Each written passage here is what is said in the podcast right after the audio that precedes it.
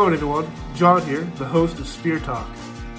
You might not know this, but before I record an episode, I like to break a sweat. And I do that using the Chop Fit. Over the course of the past year, the Chop Fit has allowed me to lose weight, tone up my body, and feel even more amazing about myself. A feeling that you should all feel about yourselves as well. If you use this code, SpearChop10, you get $10 off your order. Once again, use code SpearChop10 for $10 off your Chop Fit order. It'll change your life. Thank you. How's it going, everyone? Uh, John here, the host of Spear Talk, and today we are welcoming the uh, the tech savvy uh, Doug Smith here. And uh, it was kind of funny before we started filming, we were having issues with uh, technology, and uh, I think you could agree, Doug, that uh, technology is really not uh, our forte here. No, not for me anyway. and uh, so, Doug, if you guys aren't familiar with the story, is the co-author of Goon, the true story of an unlikely journey into minor league hockey, which Hollywood made a couple of movies um, starring Seann William Scott called Goon and Goon Two. Uh, and what's really mesmerizing for you and why I reached out is that you've actually been a member of law enforcement for a really long time, and the idea of you being an on ice enforcer to actually become an enforcer for the the public and be a a, a real life superhero for people that need the help for law enforcement. It's kind of a cool man, kind of really cool story. Yeah, I mean, a lot of people try to link the two together. You know, there's a, definitely a little bit of a crossover, and, and there certainly is some similarity.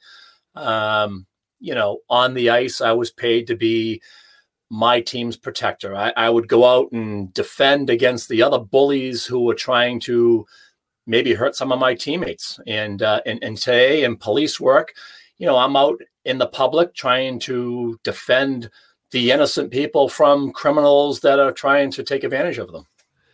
Have you ever come across in your own like for me, I'm trying to visualize you have this you act one way on the ice as an enforcer, but you can't act necessarily act that way on the streets as a cop because there is a certain level of uh, we could get into the whole breakdown of law enforcement and all that like, stuff like that. But is it tough to? Is there a switch when you were fighting? You hit that switch to become an enforcer, but when you're dealing with, say, a suspect that, like, how is there? Is it the same switch you have to hit to get locked in to when you have to do do whatever you have to do? Well, I mean, I know what you're trying to get at, and and you know, on the ice, you could definitely afford to be aggressive and you could right. certainly go after somebody, so to speak, and you might be penalized, but you're certainly not going to be held to the standards that you are as a police officer today, which right. over the last five, six, seven years have really magnified. I mean, cops are really under the magnifying glass.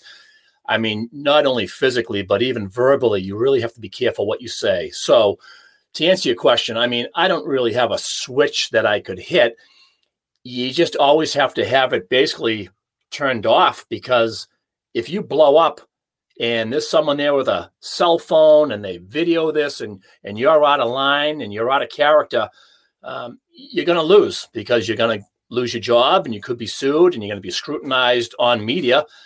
So you really have to behave yourself unless it's warranted. And, and again kind of like hockey i mean if someone goes after me playing hockey or they go after one of my teammates just like the bad guy in the street. If I if I'm trying to be verbally uh, appropriate to tell him, you know, stop or freeze or or whatever the circumstance is, and he's not compliant. Yeah, I mean, unfortunately, sometimes you have to step up your game a little bit, but you still have to be careful. Right. When I was in the Secret Service under the Obama administration, like at the tail end of his second inauguration, I left and went private to what I'm doing now, and that right then I kind of sense that there was this push, whether it's warranted or we, we don't have to discuss that, but the media or a group of people are really going after law enforcement and the stuff they say and the protesting and the defunding and mentally I don't take back my time being a cop and serving the public. I loved it. I love the training, love the experiences. And you have good and bad days. But I don't know if I could go in there right now or be active in it like yourself right now when the whole last year with this whole push to let's defund the police, yet these guys, these men and women still have to go out and do their jobs while sometimes even their superiors are being hamstrung by a local county or state. And it's just, I don't know if you can kind of touch upon kind of your mental kind of wherewithal and dealing with it with your family and stuff, where it's like you see in the news every other day, oh, screw this cop or defund cops here. Yet there's men and women dying every day in the line of duty. Yeah, it's certainly a fine line today compared to what it was back when I mean, I became a cop back in 1986. Wow. And I mean, back in that day, you know, it was honorable and prestigious to be a cop. And unfortunately, today, you almost have a bullseye on your back because people are gunning for you. And I don't mean just physically they are. I mean, but, you know, behind your back, like you said, they're, they're trying to drum up all these ways of getting rid of you, uh, whether it's defunding your you know department and and the, and the town's uh, resources. I mean, it's just it's really tough to be a cop today.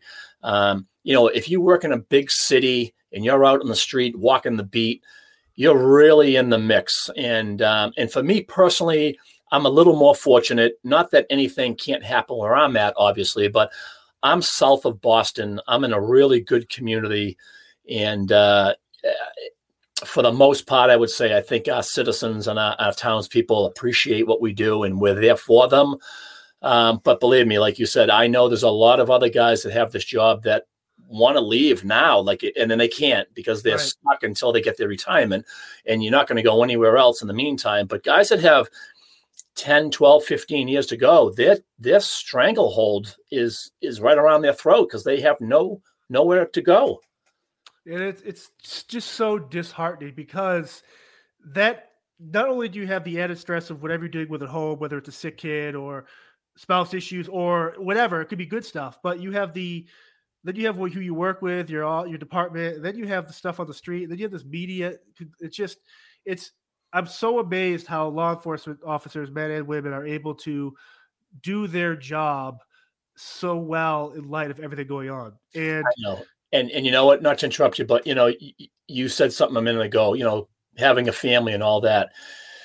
You know, everyone gets up in the morning and go to work, no matter what your job is, nine right. to five. It is what it is. But you all expect to come home. And as a cop, even a fireman, he can have an accident, but nevertheless, a cop, you know, it, it does definitely bother me and a lot of other people when they say things like, well, you knew what you were signing up for.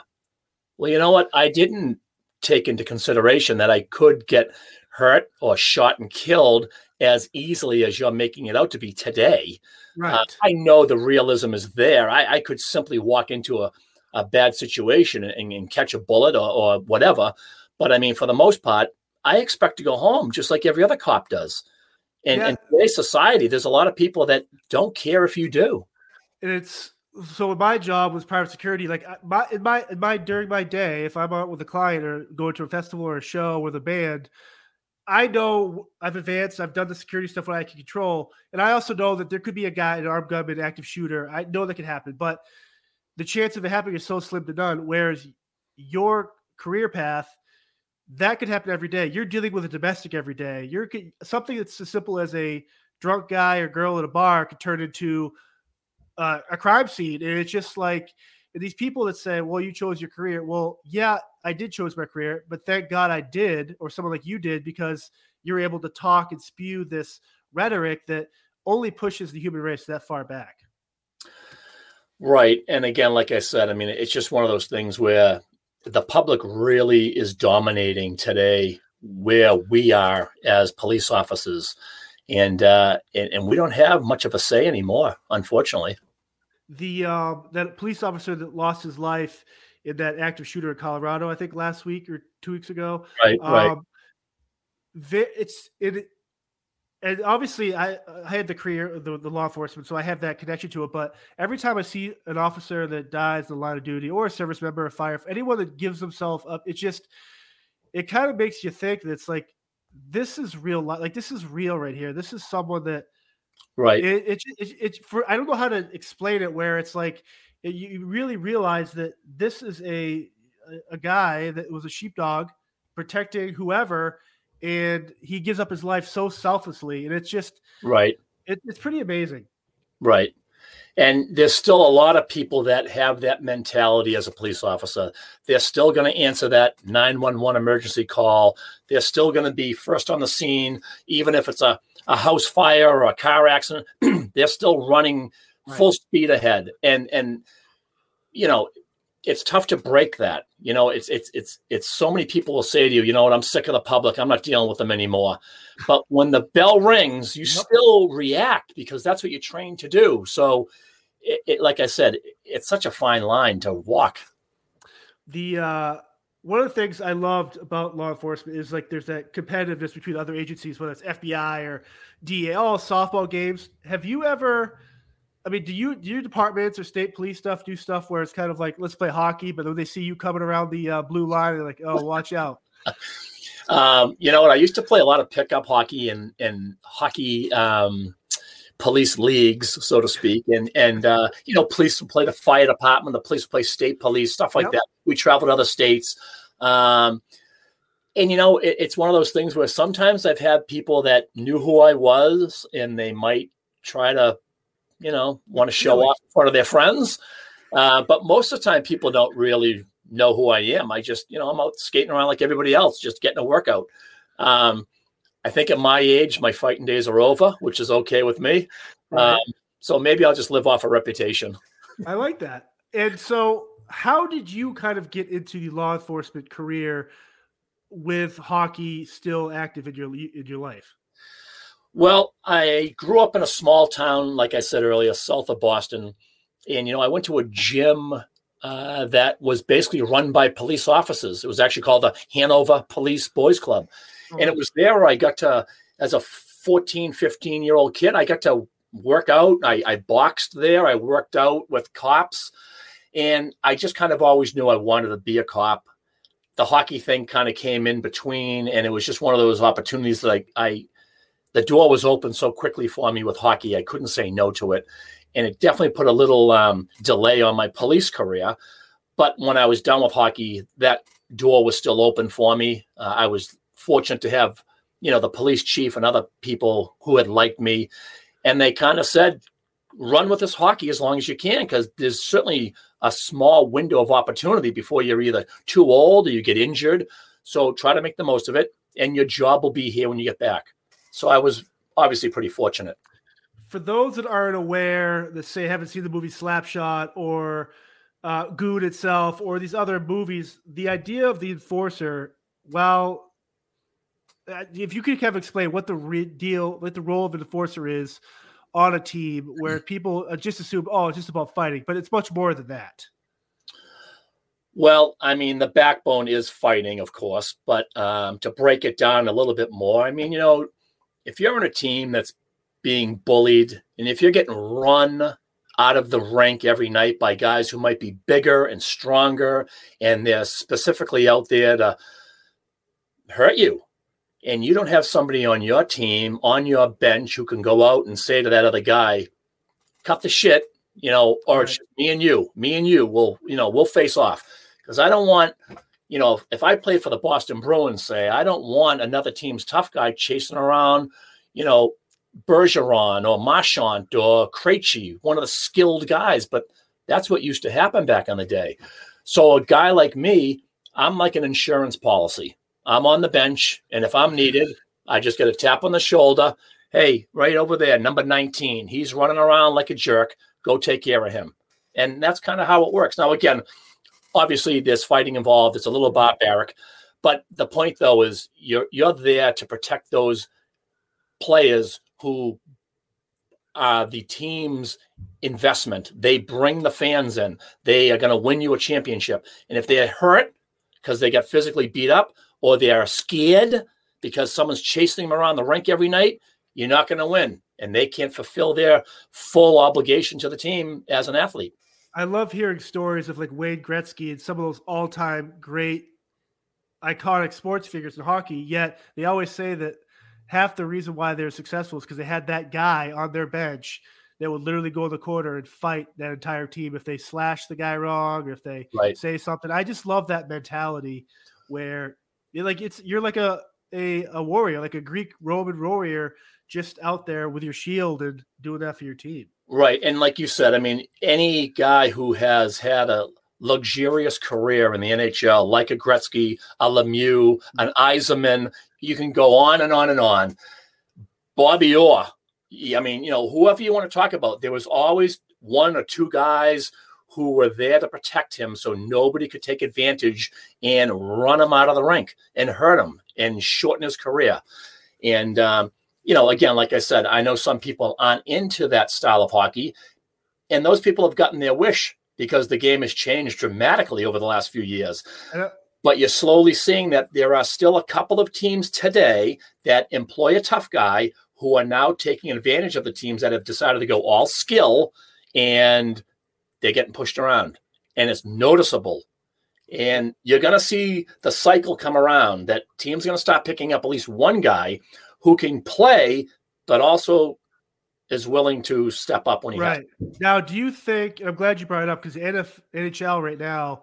Um, see, I, I'm born and raised in Massachusetts, so I grew up my era when I started going to give like PJ Stock of the Bruins, like that fourth winger that would go. get the crowd going if they're down four yep. nothing or if they're up two one. And I, the last couple of years, probably the last five or six, um, I noticed that like you said, the violence level of violence is being toned down. They're stopping the fights. Do you think that's a sponsorship uh, coming down from the top down, saying, "Hey, we need to make this more family orientated," or is this like a is this a money thing where it's like we can't keep having these players fighting?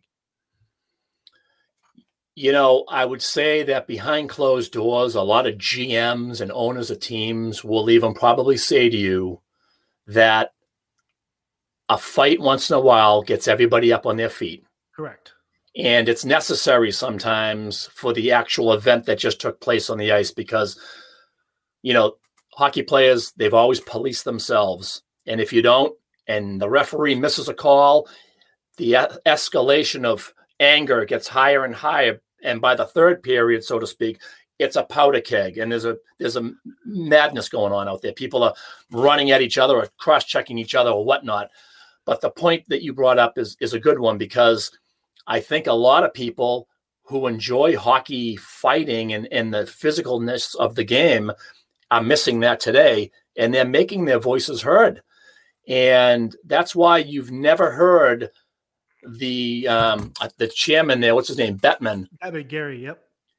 Anytime you talk about fighting, he always tries to skate yeah. away from it because he knows what it does and he knows what the players want. And the players understand you can't have a goon, but you got to at least have someone that will step up when needed. And if you abolish it outright, you're going to get cheap shots from behind. You're going to get cross checks. You're going to get all kinds of dirty plays. And that's where careers end early. So if you have a policeman on the bench, no pun intended. Right. There you go. That might not happen. Now, let me ask you this. Obviously, you knew what your job was, but when you see a, a another player get chippy with your star player the corner, cross check from behind, whatever, and it's not called. At that moment, are you like, oh, it's it's going on, or are you waiting for your coach to be like, hey, tap you on the shoulder? And then when that when that does happen, how quick is it for you to react and get into that mindset that you got to go out there and fight? You know, there's always a level of physical game that takes place out in the ice, and there's you know there's your average hit, and then there's maybe a little rough stuff, yeah. but then there's the cheap stuff. And, you know, to watch a tough guy or a guy who can play physical kind of rough up a little bit your f- finesse player, eh, you know, it's part of the game. If you got to take a hit once in a while, even if you're a finesse guy. Right. Wayne Gretzky got hit. It's irrelevant. It, it always happened. But it's the extra stuff at the end, you know, maybe a push in the face or, you know, a chop on the back of the ankles with a stick that stuff brings the attention of the other team's tough guy, the other team's enforcer, where no coach ever has to say to you, go out and do your job because you know what your job is. You're sitting there watching the game. You're watching every tough guy who gets his shift before you. And what did he just do?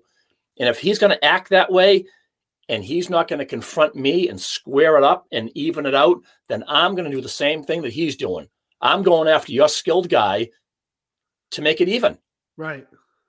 It's very fascinating that whole that mindset where you you're playing games, but they all the other team also has to know that hey, this this this get really this could get even real quick here, and it's just very uh, fascinating. Now, what's the worst injury you've had? You know, I've actually been really fortunate, and I don't know how, but uh, you know, I've taken my dings on the face. I've gotten black eyes, and I've got some stitches, and um, you know, busted up hands from hitting helmets. But I mean, you know, for the nature of that actual activity, which is bare knuckle fighting, there's no gloves, there's no you know protective gear like boxing, say. Right. Um, you know, I think I've done okay. Um, I think the majority of my damage has come prior to hockey when I was an amateur boxer and uh, maybe a punk kid in the street having my street fights in the neighborhood. But uh, hockey, I actually, you know, I lost a bunch, but I didn't really get carried off the ice. So I was fortunate. How so that the reason I asked that is because at the end of the movie Goon, obviously it's Hollywood and the violence, and it's kind of like this operatic kind of like finale where it's blood everywhere. And when so when you tell your uh, when, when they when they you release your book and the producers whoever they hey we're going to do this how much input do you have on hey this is what the violence really was like so i didn't write the script i can tell you that and i only had very limited consultations with them prior to them actually shooting and okay. uh, you know finalizing the script and it was only things like you know hey you know hey doug what would you do in this situation? Like you line up next to a guy, how do you get him to fight you? Or why are you going out to fight? What did that guy just do? Or, you know, what's it like on a Friday night after a game? What are you doing? Are you going to a bar and having beers? Are you just going home and going to bed? You know, like a little bit of insight was all I really provided. But the directors and producers, they they certainly had the script all to themselves. Um, for those people that haven't seen the movie, I would say it's probably 30% realistic to my book, which is an autobiography, of course. Right. Um, so there's a lot of Hollywood script in the movie. It's, again, I've said this before, it wasn't the Doug Smith story. They used my book as a background to launch the movie, but um, they just had to write a lot of funny scripted things in there to sell. Right. My personal story isn't that interesting. and, uh, no, I think the book's great. The, uh, yeah, so when you see that movie, it, it must be kind of cool though. It's like even though it's they say 30% of your whatever, it still got made because it was inspired by your story. And so there must be a a great feeling to that where it's like, man, this is this is really cool. Like here's just an enforcer. I don't mean that in a bad way, but I wrote wrote about a biography that caught the attention of people. Like this is a real life blue collar type of story. I think the book did very well, and I think the book caught the attention of Hollywood because, again, for those who don't know my story, I didn't start skating until I was 19. Now, which is really it is crazy. I mean, I didn't play hockey as a kid growing up. I didn't play peewees and mites. I didn't play high school. I didn't start skating until I was out of high school. And I didn't play my first organized hockey game with like a referee in a league until I was almost 22 but by the time I was 23, I was in a pro camp trying to fight for a job. So the story of an underdog is really where it's at. And um, I was very fortunate that I was athletic and I was able to pick up skating relatively quickly. And um, I wasn't out there burning up and down the sheet of ice and, and looking like Wayne Gretzky by a long shot. But my purpose was at least to have enough skating ability to get out there and do the job that I was going to be hired for, which was to be a protector. Now, how hard was it that transition to learning? Obviously, being your boxing background, but when you put skates on that, it there's people that can't even skate. But when you actually have to do the the tussle, and the grabbing, and the fighting, is what is the art form to that? Do you actually teach people kind of how to position yourself and how to kind of do the stuff you do? So again, as I mentioned earlier, I had an amateur boxing background here in the Massachusetts area. I fought in the New England Golden Gloves and, and some other tournaments as a kid growing up. And and obviously hockey fighting is a lot different than boxing. Um, you know, balance is a huge issue on the ice. I mean, even the pros that you watch today, when they fight, half of them fall down. And, and, and they've been skating since they were little kids. So for me, balance was a huge issue. But you know, one of my best friends, Adam Frattasio, who grew up in my hometown of Hanover, he actually wrote the book. And he was the one who got me on the ice at 19. And he was the one that taught me balance and how to fight and how to use my boxing background to possibly make it to the minor leagues as like a hockey enforcer. So balance was huge for me. Um, you know, back then I was six foot two, 240 pounds, 250 pounds. I was a weightlifter. So having that extra weight as a big kid and learning balance on skates was really hard to do for me. But um, like I said, Adam was a, a great teacher and a motivator for me. And, you know, not to jump ahead, but after I retired, I got to work for the Boston Bruins and I got to work for six other NHL teams, being an instructor on the ice with the NHL players, teaching them how to defend themselves. And it wasn't so much teaching them to be fighters, but just in case something blows up on the ice and, and you get peered off with a guy and you're maybe maybe you're a college kid maybe you're a European player that never right. plays North American style hockey and you don't even know how to defend right. yourself. You got caught in the corner. Yeah. And I mean, you know, you don't want to be a college player getting grabbed by like Terry O'Reilly or PJ Stock and getting killed. So my transition from being a player to a coach, it, the both of them were similar in the sense that I advocated balance with your fighting because it's huge. Now, you also coach relatively younger kids outside the semi-pro professional. Is it weird or with obviously with your background career, you can't necessarily teach violence at that age, but how how do you kind of work around the idea that as you go up in level and get older and playing the sport, violence does kind of pick up in that uh, in that realm? Well, I was fortunate to uh, be a high school hockey coach for the high school that I graduated for, Hanover High School in Massachusetts. And in fact, we won uh, three state championships, and I was very honored. And I think it was 2015, I got nominated into the Massachusetts Hockey Hall of Fame awesome. as, as, a coach. And um, you're right. In high school, you can't fight. In college, you can't fight. And at that age, for me to be a coach was more to be a motivator and to try to at least show kids hey, listen, if I can make it to where I made it at the age that I started, there's no reason why you can't work hard too and and and climb that ladder. So for me, um, you know, it wasn't about teaching kids at that age and that grade level in high school to be fighters because it was unnecessary. So right. it was it was something that I didn't even have to, you know, fall back on one of the things I love about hockey, specifically a professional, um, is the vibe for pl- the playoffs. And I remember, God, I think '96 Bruins versus Devils, the old Boston Garden. I'm there with my dad, and the, the just incredible atmosphere. And I just remember, I think they lost. They did lose, and I'm just kind of like, it was such a because I went to a game early that season, and I'm like, oh, regular game sold out, but the playoffs. I don't know what it is about playoff hockey but it just seems like it becomes like this whole other beast. What what is that? Is it because it's dwindling down, or these players kick it up a notch where it's like this is real, this is it? Well, I mean, as far as the the tempo of the game is certainly turned up because literally you've got either a five or a seven game series, and if you lose one game, you're already behind the eight ball. And there's no time for nonsense, which is everyone's argument. Everyone can say, well, how come in playoff hockey there's no fighting. Right. Well, because it's too it's too risky. You could get the extra penalty. You could get the instigator. The referee might not see what happened to you earlier, but he sees the retribution that you just yep. gave to the next guy. Next thing you know, you're in the box. The other team's on the power play. And like I said, you know, in a seven game series, it's too risky to fight. So you might just say, you know what, John, I played against you tonight and you were cheap to me, but I'm going to get you next October or November when the regular season starts. And right. that happens a lot.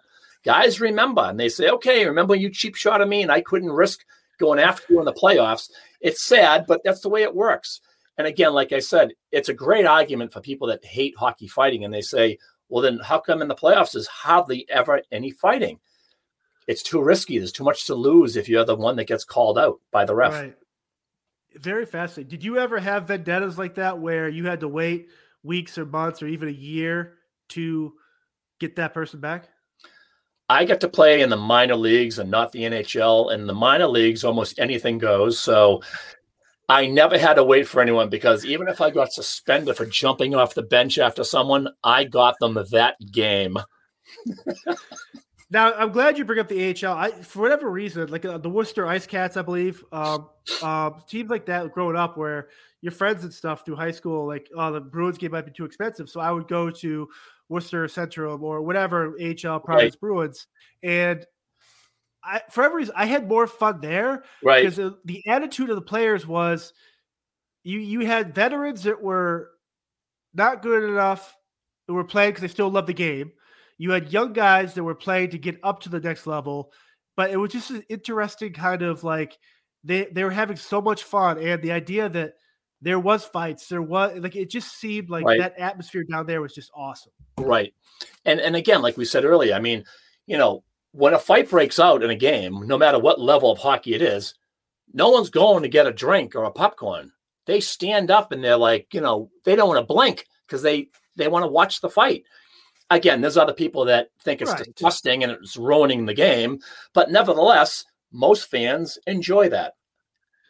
You don't hear a lot of off ice drama like TMZ type stuff with players. I mean, you'll have the random, and it's not a good thing, but DUI in the grand scheme of things for athletes, especially when you have football players with domestics and uh, violence and or baseball players smuggling drugs. And so, do you think it's because hockey has that kind of gentleman system where it's like we'll have the enforcers, we'll police ourselves on the ice, and then off the ice we kind of let our because you don't really see people going at each other outside their ice rink. Yeah, I mean, it's tough to categorize people on why certain athletes in certain sports do things they do. I mean, I can throw a twist on that and I can say, how come it seems like every who basketball player who's a multi-millionaire ends up bankrupt, but you never yeah. hear hockey players that are bankrupt. Right. I mean, how they don't even make as much money as those guys. Right. How are they staying afloat and you can't? Like, what's the mentality? So there's it's tough to categorize, like I said, certain sports and who plays what and their upbringing. I think it's all about upbringing and, and who your parents are, possibly. But I mean, I think the the the lifespan of a hockey player is very short. I think they realize that. And you know, whether you're some kid from a farm out in Saskatchewan and you get a year or two under your belt where you're making the league minimum, you're to hoard every penny and try to be smart with it. Um, you know, I understand that mentality. Whereas, you know, maybe basketball or baseball or football guys, they might last a couple extra years and, and get that more money under their belt where they can spend freely. But, um, you know, it's certainly hockey players are a different breed. There's no two ways about it. Yeah, it's just fascinating. Like they dress nice. They even the spectacle of the the outdoors games. Um, it's it's just there's just something very like I don't know where it was. I think a couple months ago where they had like the, uh, the I think the Bruins played the Flyers. You right. had like the mountains in the background. It's yeah. just there's just a spectacle to that sport. Right. Um, now along the uh, along some river or some lake, yeah. lake something or other. It was in spectacular view. It was like Mystery Alaska. uh, so with 2020 with the, the, pandemic that's actually still affecting stuff, um, the players, the athletes had to play in the bubble is that something? How would you have kind of dealt with that as a player that you still had to play, but now it's changing up your kind of your routine, what you're used to? You know, I'll tell you who it really affects. It affects the guys who are married with children, because now you're away from home. You know, maybe you're FaceTiming your family every night after a game or after practice or whatever. But I mean, you're kind of a hostage held in a situation where you got to keep a mental focus on what's at hand, which is to stay in shape and, and win the games and let's make the best of it because we're trapped here.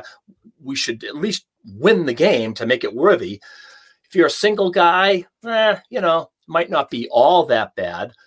But again, if you're married and you've got kids and your kids are whining every night, when you're coming home, daddy, you got to watch this on your cell phone because your kids are crying, going to bed at night. I want you home.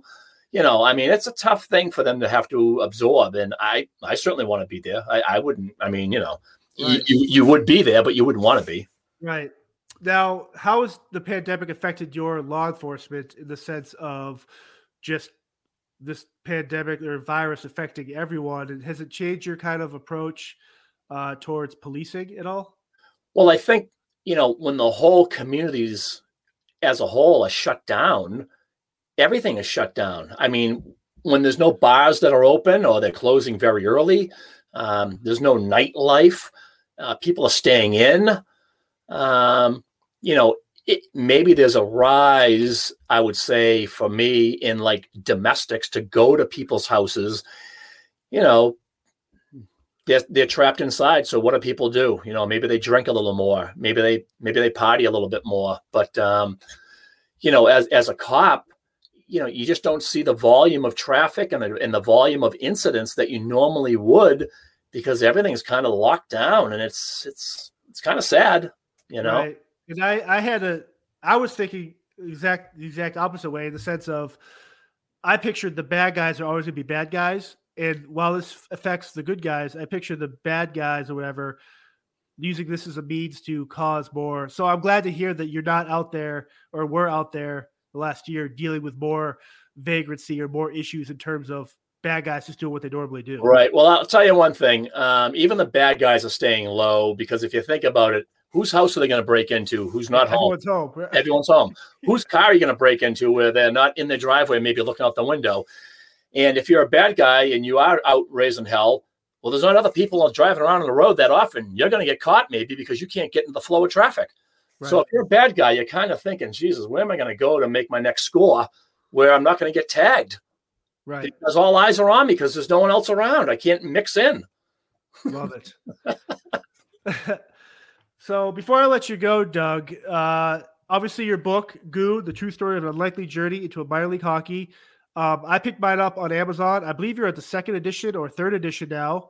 Right. Uh, so people could grab that book. It's an awesome read. And do you do anything social media wise? I mean, obviously with law enforcement, it's kind of tough. You can. Yeah, um, you know, I'm, I'm, on Facebook. I'm under my name, Douglas Smith, and I'm on Instagram. And, you know, I try to be social, you know, to a point. Um, I certainly do not involve my profession as a police officer on those social pages. Yep. It's all about hockey. It's all about my background and whether it's my book or the movie. Um, you know, I try to interact with everyone and it, and it goes both ways. I, I'll interact with people who say I suck and I interact with people who say I'm great because I, I try to be level headed because everyone has an opinion. And, um, you know, police work definitely takes a back seat to social media for me anyway, because I certainly understand that there's been a huge curve and a change, and a lot of people they just don't support the police like they used to. I'm okay with that. I get it because I know that you know what there might be a day that you need me and you're going to call 911 and I'm going to still show up for you. And I would love to be able to say to you before I walk in your front door to save you, aren't you the guy that hates cops? Didn't you want to defund me? Right. But don't worry, I'll still help you out. Right. So, you know, social media, like I said, I stay away from police issues. It's all about hockey for me. It's now, easy. when you retire, uh, do you want to do more coaching and more stuff with hockey, or you just kind of want to just enjoy retirement? I have a 10 year old daughter and a 12 year old daughter. Oh, college is coming. I never, I can never see myself retiring. I think I'm trapped. But uh, you're right. I mean, college, right? I'm, right. I'm I'm doomed. You're gonna be start doing those uh, celebrity boxing fights with uh, yeah, where I I get hammered for peanuts, right? You fight uh, some uh, yeah, TV some, I'm like a husband. I'll but, do whatever uh, it takes. But uh, Doug, this has been great. Uh, thank you for sharing your story. Thank you for your service and uh, to the community as a police officer. And uh, this has been great. And uh, stay safe, and we'll talk soon. I appreciate the opportunity. Thank you so much. Thank you, Doug. Okay, Bill. Thank you all for checking out this week's episode. Once again, I'm John. If you liked what you heard and saw today, subscribe to our YouTube channel, find us on Instagram, Facebook, and Twitter, and check out our brand new merch store with hats, coffee mugs, t shirts, other cool stuff coming down the pipeline. Again, thank you all for support. Be safe and see you next week.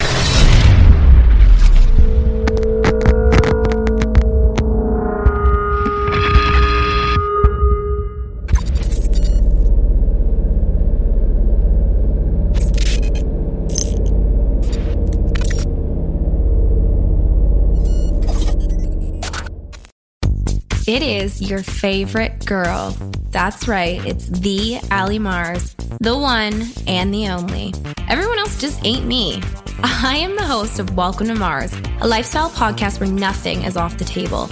I have come a long way from sex and dating and have transformed the new vibe to all things lifestyle. We still talk sex, but I'm more interested in the journey, where people have come from, how they made it, and where they're going. Subscribe or follow to a brand new look and a brand new era. Welcome to Mars. Subscribe or follow on Apple, Spotify, Google, or at theallymars.com. Because even with the new look, I'm still that same bitch you love to hate. The Podcast Super Friends is a monthly meeting of five podcast producers. Hi, I'm Katherine O'Brien from Branch Out Programs in Baton Rouge, Louisiana. I'm John Gay from Jag and Detroit Podcasts. I'm Matt Kundle from the Sound Off Podcast Network. I'm David Yes from Pod 617, the Boston Podcast Network. And I'm Johnny Peterson from Straight Up Podcasts. Together, they form the Podcast Super Friends, an alliance of podcast masterminds sharing best practices, insights, and discussions to help make you a better podcaster. Follow or subscribe to the show on Apple Podcasts, Spotify, Google Podcasts, or at soundoff.network.